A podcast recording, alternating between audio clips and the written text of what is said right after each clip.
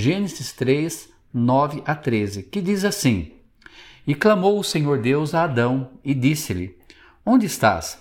E ele disse: Ouvi a tua voz soar no jardim e temi, porque estava nu e escondi-me. E Deus disse: Quem te mostrou que estavas nu? Comeste tu da árvore de que te ordenei que não comesses? Então disse Adão: A mulher que me desse, que me deste por companheira, ela me deu da árvore e comi. E disse o Senhor Deus à mulher: Por que fizeste isto? E disse a mulher: A serpente me enganou e eu comi. Vamos orar. Querido Deus, fale aos nossos corações através da tua palavra. Pai, rogamos a Deus pela tua proteção para todos os lares. Senhor meu Deus, o Senhor nos uniu, o Senhor é o autor, o criador, ó Pai, da família, essa instituição, instituição maravilhosa, mas nós sabemos, ó Pai, que o inimigo está querendo destruir as famílias, mas também outros dois inimigos, que é a nossa própria carne e este mundo, ó Deus. Nos dê sabedoria, nos dê é, força, ó Pai, e também, Senhor, humildade para obedecer a tua palavra e fazer aquilo que é certo dentro do nosso casamento. Abençoe os nossos lares. É essa nossa petição, em nome de Jesus. Amém. Você parou para imaginar que a crise né, de um casamento surgiu ainda no jardim do Éden? É algo real e nós temos que parar para pensar um pouco nisso. Nós já sabemos a história: Deus criou o homem e a mulher num perfeito estado, eles eram felizes e Deus é, fez um belo jardim e colocou os dois para habitarem ali naquele jardim e cuidarem daquele jardim. Quando nós falamos jardim, a gente imagina algo muito lindo, algo perfeito. Quem não gostaria de ter um lindo jardim em sua casa, em seu quintal, não é? Mas foi o que Deus preparou, porque Deus sempre prepara o melhor. Mas infelizmente, por causa de Satanás, que acabou enganando Eva, tanto Eva como Adão acabaram desobedecendo as ordens de Deus, que não era para comer do fruto daquela árvore. O problema não estava no fruto, e sim na desobediência a Deus. E ali então nós podemos ver tudo mudando de uma hora para outra. De casais perfeitos passam a ser um casal com defeitos. De um casal que seria eternamente feliz, eles passam a ser um casal que passariam por aflições, eles iriam passar pelo sofrimento da morte um dia. E ali então surge os primeiros conflitos e crise dentro daquela primeira família, daquele casamento. E nós podemos ver isso logo na confrontação de Deus com Adão e Eva. E nesse trecho que nós lemos da palavra de Deus em Gênesis capítulo 3, 9 a 13, o versículo 11, Deus confronta Adão perguntando a ele, e Deus disse: Quem te mostrou que estavas nu? Comeste tu da árvore de é, de que te ordenei que não comesses? Então Adão responde de uma forma incorreta. Eu creio que ele foi infeliz na sua resposta. Ele diz no versículo 12: Então disse Adão: A mulher que me deste por companheira, ela me deu da árvore e comi. Então nós podemos ver aqui Adão, ele já demonstrando crise no seu casamento. Ele não assumindo o seu próprio erro e sim culpando a mulher e até pior, culpando o próprio Deus, dizendo a ele: Olha, essa mulher que tu me deste, é, em outras palavras, ela me fez pecar, ela fez o que era errado. Se eu errei, era por causa dela. Não temos né, esse relato na Bíblia, mas nós podemos imaginar, através dessa resposta de Adão, um pouquinho do seu coração. E o mesmo acontece com Eva. Ao invés dela assumir o erro quando é confrontada por Deus, ela joga a culpa então em quem? Na serpente. E aí entra aquela aquele aquela palavra, né, de seis letrinhas, o pecado.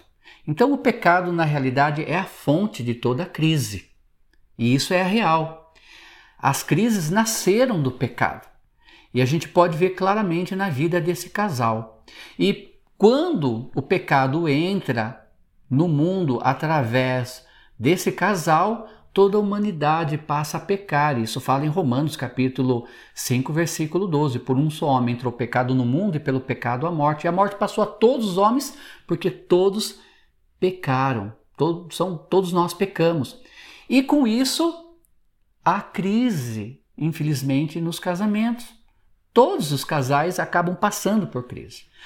É, eu até ia lançar uma pergunta de início, né? Perguntando: vocês acham que um crente ele pode passar por crises no casamento? É claro que sim, não é? É óbvio.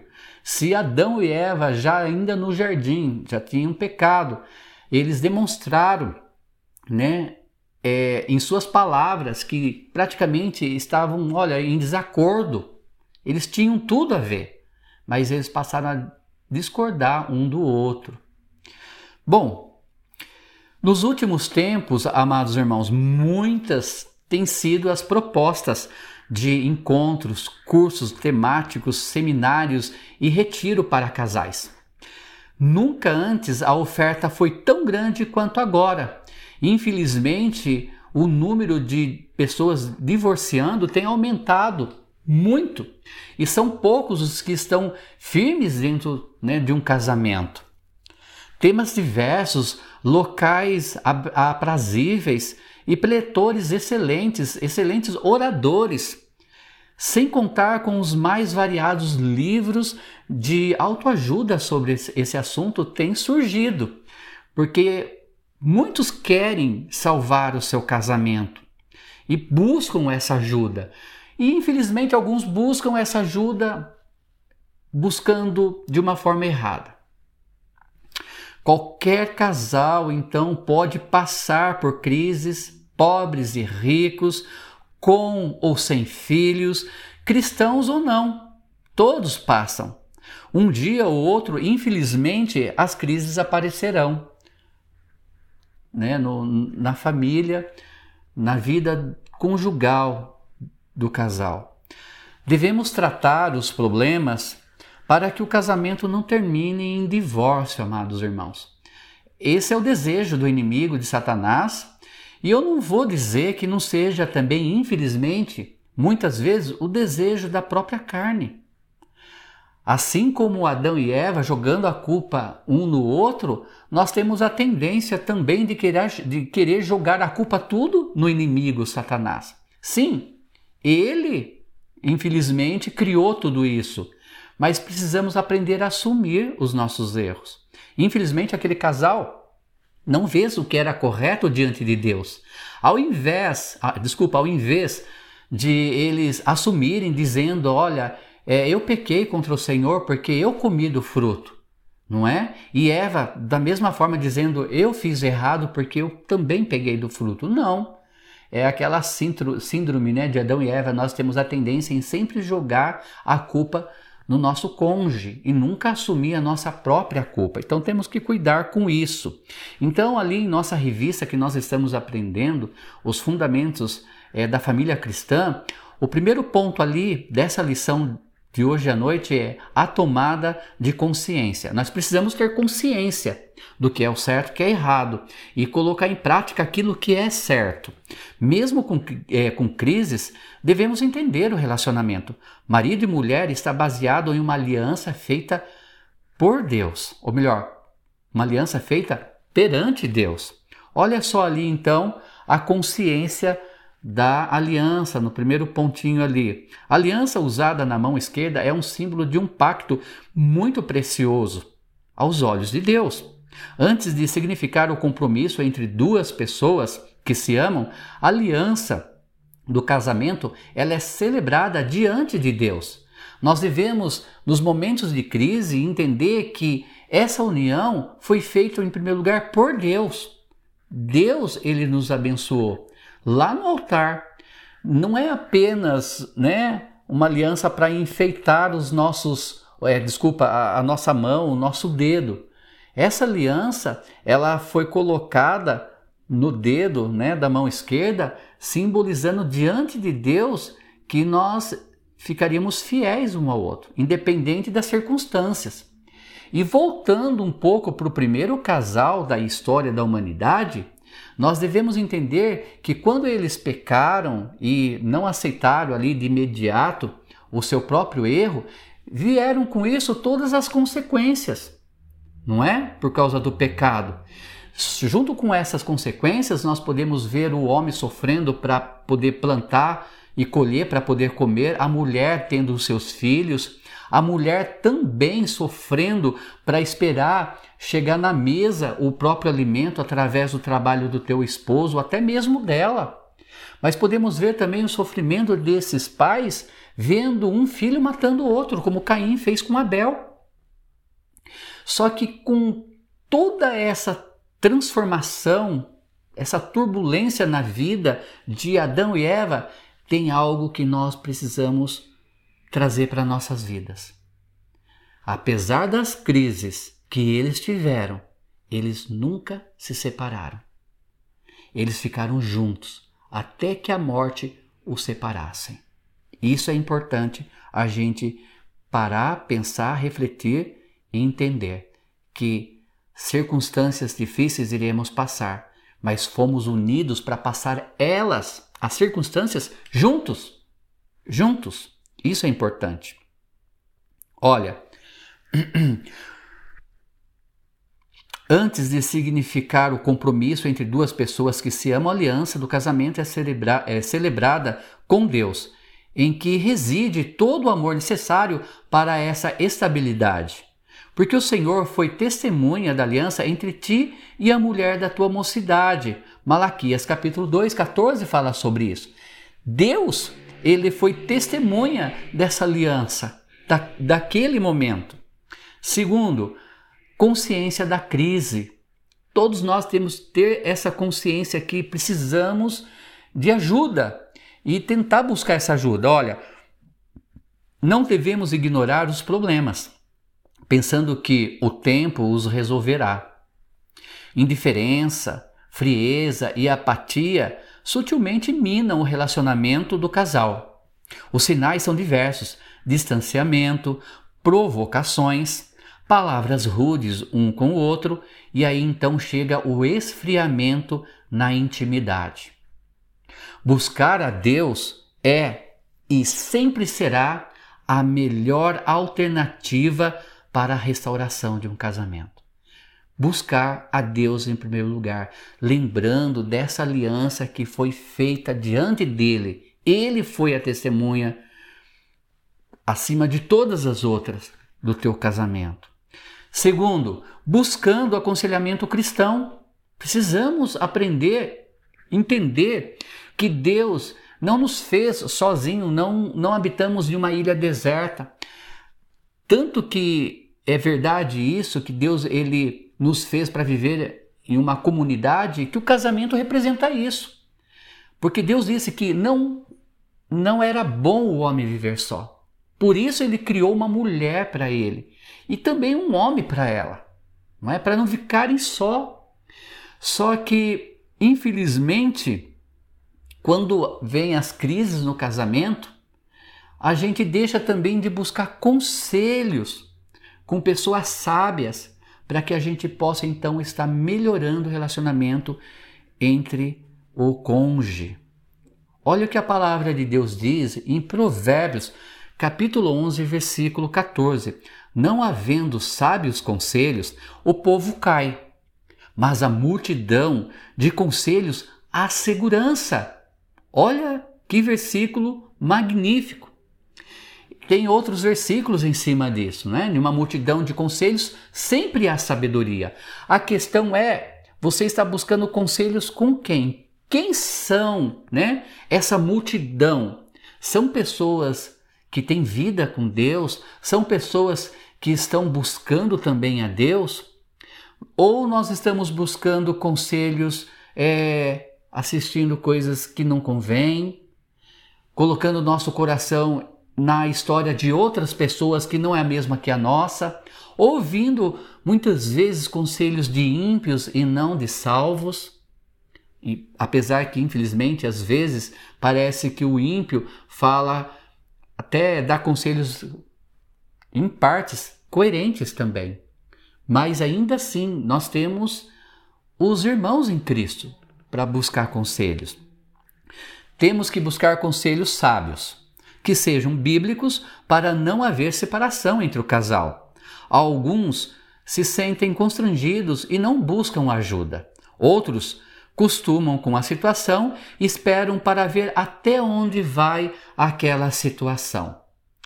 Eu entendo que muitas vezes dentro ali, né, do, do, do convívio entre os dois, surgem os problemas, eles vão se tornando bola de neve, até parece que não tem uma solução, mas a pessoa às vezes fica um pouco constrangida de buscar ajuda com alguém. Mas fale com Deus, peça a Deus direção para isso. E Deus, ele vai dar paz no teu coração. Quando você até mesmo coloca em oração algumas pessoas que você vê que tem vida com Deus, para que Deus lhe dê a paz de conversar com essas pessoas. Mas não deixe o seu casamento morrer no constrangimento. Não é quantos por sentir constrangido de abrir o teu coração para uma pessoa sábia que tem vida com Deus, perde o seu casamento. Então tem que cuidar com isso.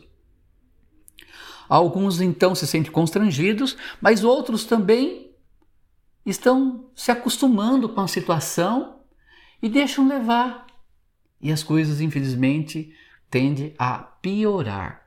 Isso que é o maior problema. Olha, é um grande erro não buscar sábios conselhos com pessoas que tenham vida com Deus. Por isso que eu volto a falar, numa multidão de conselhos sempre há sabedoria? Sim, mas eu creio que Deus quis dizer essa multidão sendo um, um povo que busque a Deus, que tenha vida com Deus. Não vá buscar conselhos no mundo, não é? Muitas vezes os que estão é, de fora irão enxergar o, o seu problema de uma melhor, de uma forma diferente da sua. Por isso é importante ter uma, uma segunda opinião fora do casamento sobre isso. Talvez somente um dos cônjuges busque ajuda. Seria o ideal os dois buscarem ajuda, mas pelo menos um buscando já é de grande valia, é importante porque ele vai começar a, a, a ouvir bons conselhos. O maior problema está naqueles que buscam por ajuda, mas não querem ser confrontados. E isso é um problemão, amados irmãos. Eu quero ajuda, mas eu não quero que você me confronte. Eu preciso falar para você, eu preciso conversar com você, mas só me escute. Não queira dar uma de juiz, não queira né, vir com moral. Você tem que entender que Deus se agrada de um coração humilde. E nós precisamos ter humildade também e ouvir o que o nosso próximo, que você crendo que é uma pessoa sábia, que busca Deus, aprendeu a ouvir o que ele tem para nos dizer. E às vezes o que nós vamos ouvir não vai ser tão agradável para o nosso coração, porque como eu falei, as pessoas de fora, de fora enxergam o que nós não conseguimos enxergar também nós, não no nosso cônjuge mas também em nós. Então, é um problemão quando as pessoas buscam ajuda, mas não querem ser confrontadas. Elas muitas vezes querem que confronte o cônjuge dela, mas não ela. É um problema sério. Muitas vezes não estamos querendo reconhecer os nossos próprios erros, mas apontar os erros do cônjuge. Cuidado. Com isso, então entramos no nosso terceiro ponto, que diz: confrontando os erros. Olha lá, é mais fácil ver os erros dos outros e achar que só o outro é quem precisa de mudança. Eu? Eu não. Ele precisa, eu não. Muitas vezes acontece isso. Na vida conjugal, ambos precisam mudar. Porque lembra, na matemática de Deus, um mais um é um. Então, nós devemos entender que eu e a minha esposa, eu tenho que entender que eu e minha esposa nós somos um. Um. Então, o problema não é só dela, o problema é meu também. Eu tenho que reconhecer o meu eu também. Na vida conjugal, nós precisamos entender que o problema não é sempre do outro, mas são dos dois. São dos dois. À medida que se aprofunda no conselho, ambos descobrem que devem pedir perdão, perdoar e também, amados irmãos, se perdoar. Porque tem pessoas que se resolvem, sentam, conversam, pede o perdão, a outra perdoa, mas a pessoa que pediu perdão não consegue se perdoar. Aí acaba às vezes até entrando em uma depressão, aquela autocomiseração. Nós devemos entender que Deus, em Isaías capítulo 43, versículo 25, ele diz: Eu, eu mesmo, perdoo as vossas transgressões por amor ao meu nome, e já não me lembro mais delas. Olha que maravilha! Ainda no mesmo capítulo ele fala: E as lanço no mar do esquecimento. Então, pedir perdão é importante, né? Perdoar também faz parte, mas se perdoar também. Se perdoar também. Não é fácil admitir erros, mas é necessário que haja mudança de atitudes para a reconciliação. Mas admitir erros de ambas as partes. Lembrando que se estamos com um coração humilde diante de Deus, quem nos confronta não é o conselheiro, é o Espírito Santo. Quando nós temos um coração humilde diante de Deus, de buscar essa ajuda, de ouvir o conselho também das pessoas sábias, nós vamos estar entendendo que esse confronto com o nosso coração, quem faz é o nosso Deus através do Espírito Santo. É Ele que nos confronta. Quarto, perdoando mutualmente. Mutualmente. Perdo, é, perdoar não é fácil. Sabe por que não se torna fácil?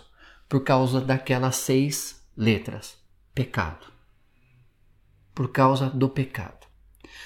Sim, nós temos agora uma nova natureza, o Espírito Santo habita nos salvos, aqueles que aceitaram a Cristo como Senhor Salvador. Isso fala em Romanos capítulo 6, que o nosso corpo se tornou o templo do Espírito Santo. Mas, como Paulo diz, ainda estamos nessa carne.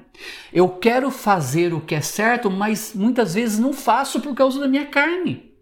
E por causa desse pecado, muitas vezes eu perdoo e não, não perdoando. Que estranho, pastor. Eu perdoo não perdoando? Sim. É aquilo que quando você fala da boca para fora e não do coração. Perdoar tem que vir do coração. Se a gente pensasse ou praticasse perdoar como Deus nos perdoou, assim como Deus disse lá em Isaías 43, eu lanço no mar do esquecimento, deveríamos também fazer o mesmo quando nós perdoamos alguém? Jogar no passado, é no mar do esquecimento. E cuidar com o coração. Perdoar não é fácil. O perdão é uma capacidade divina, é algo real. Não provém do homem, provém de Deus.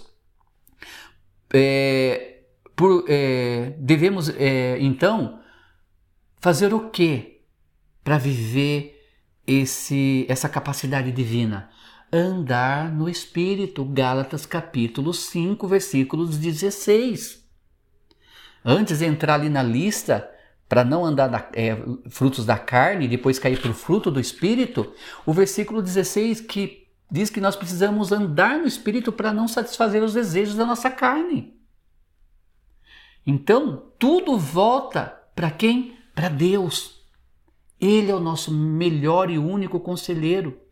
É Ele quem nos perdoa os pecados, é Ele que nos restaura, é Ele que une o casamento. Quando a gente entende que a fonte é Ele, Deus.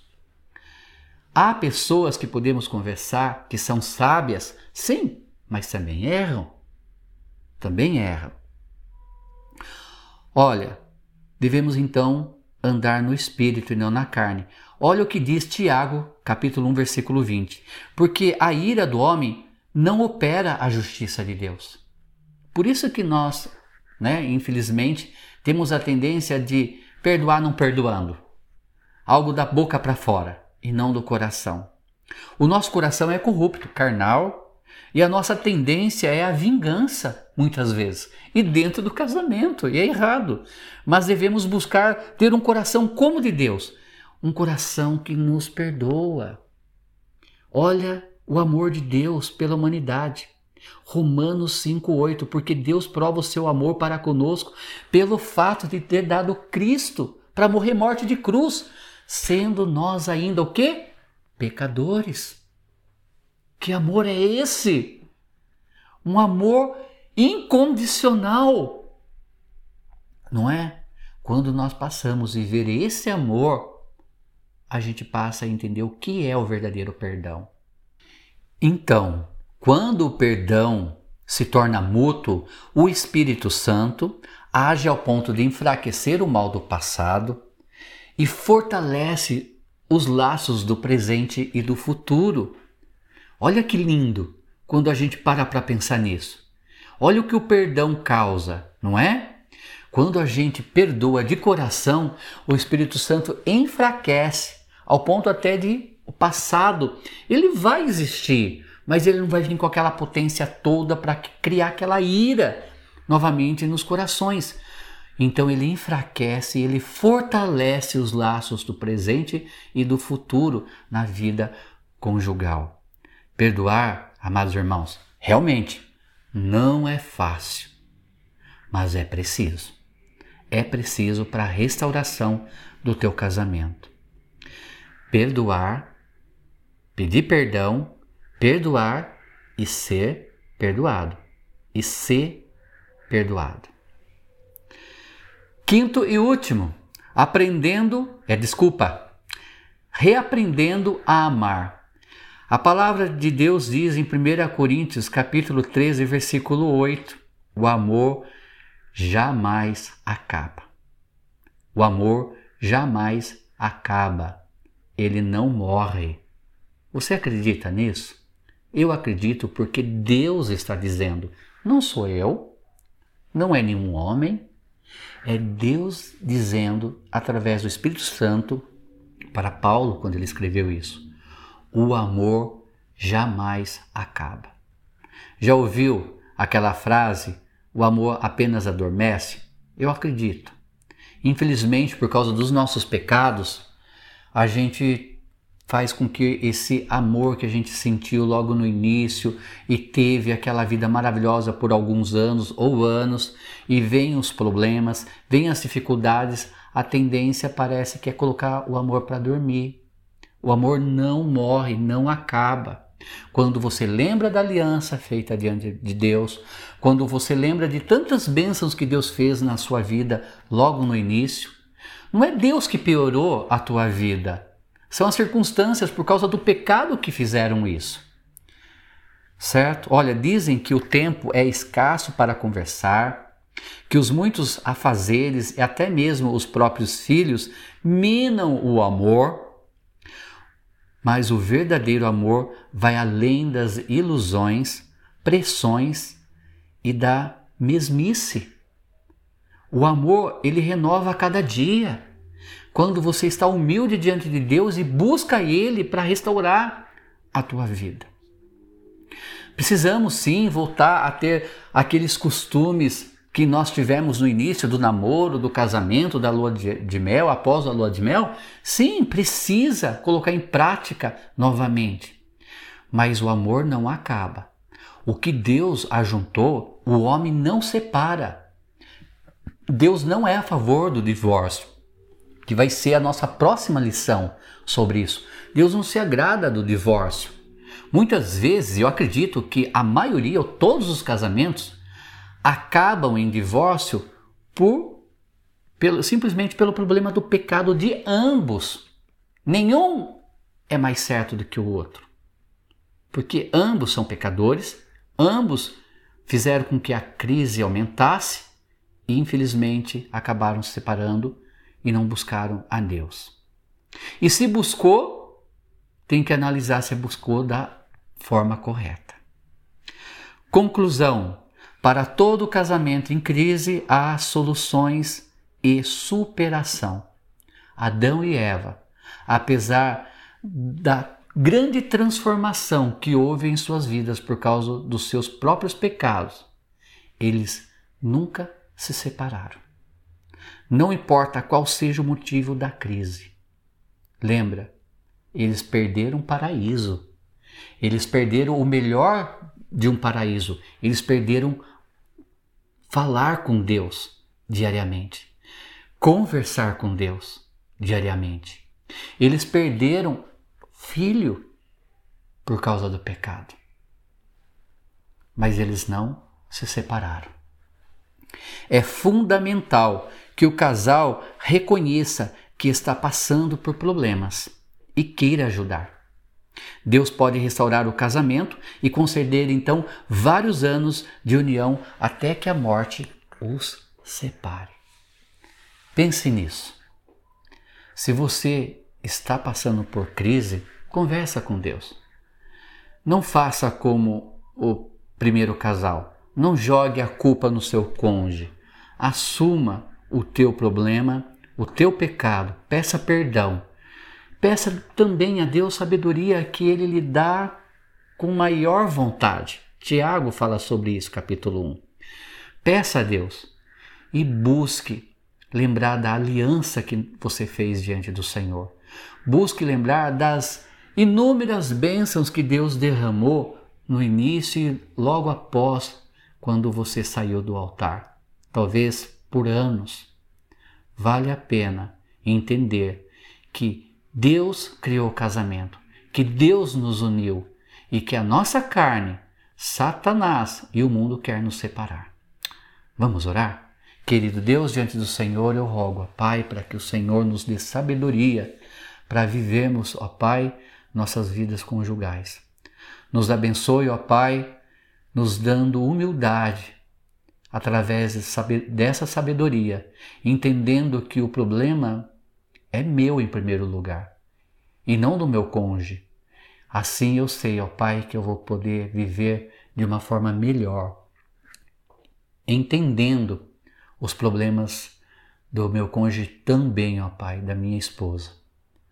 E vice-versa, ó Pai. Nos, nos, nos abençoe, ó Pai, com a tua graça, misericórdia e com a tua presença e que teu Santo Espírito nos guie de uma forma maravilhosa Abençoe a cada lar, ó Pai, é o que eu te peço. Em nome de Jesus, amém.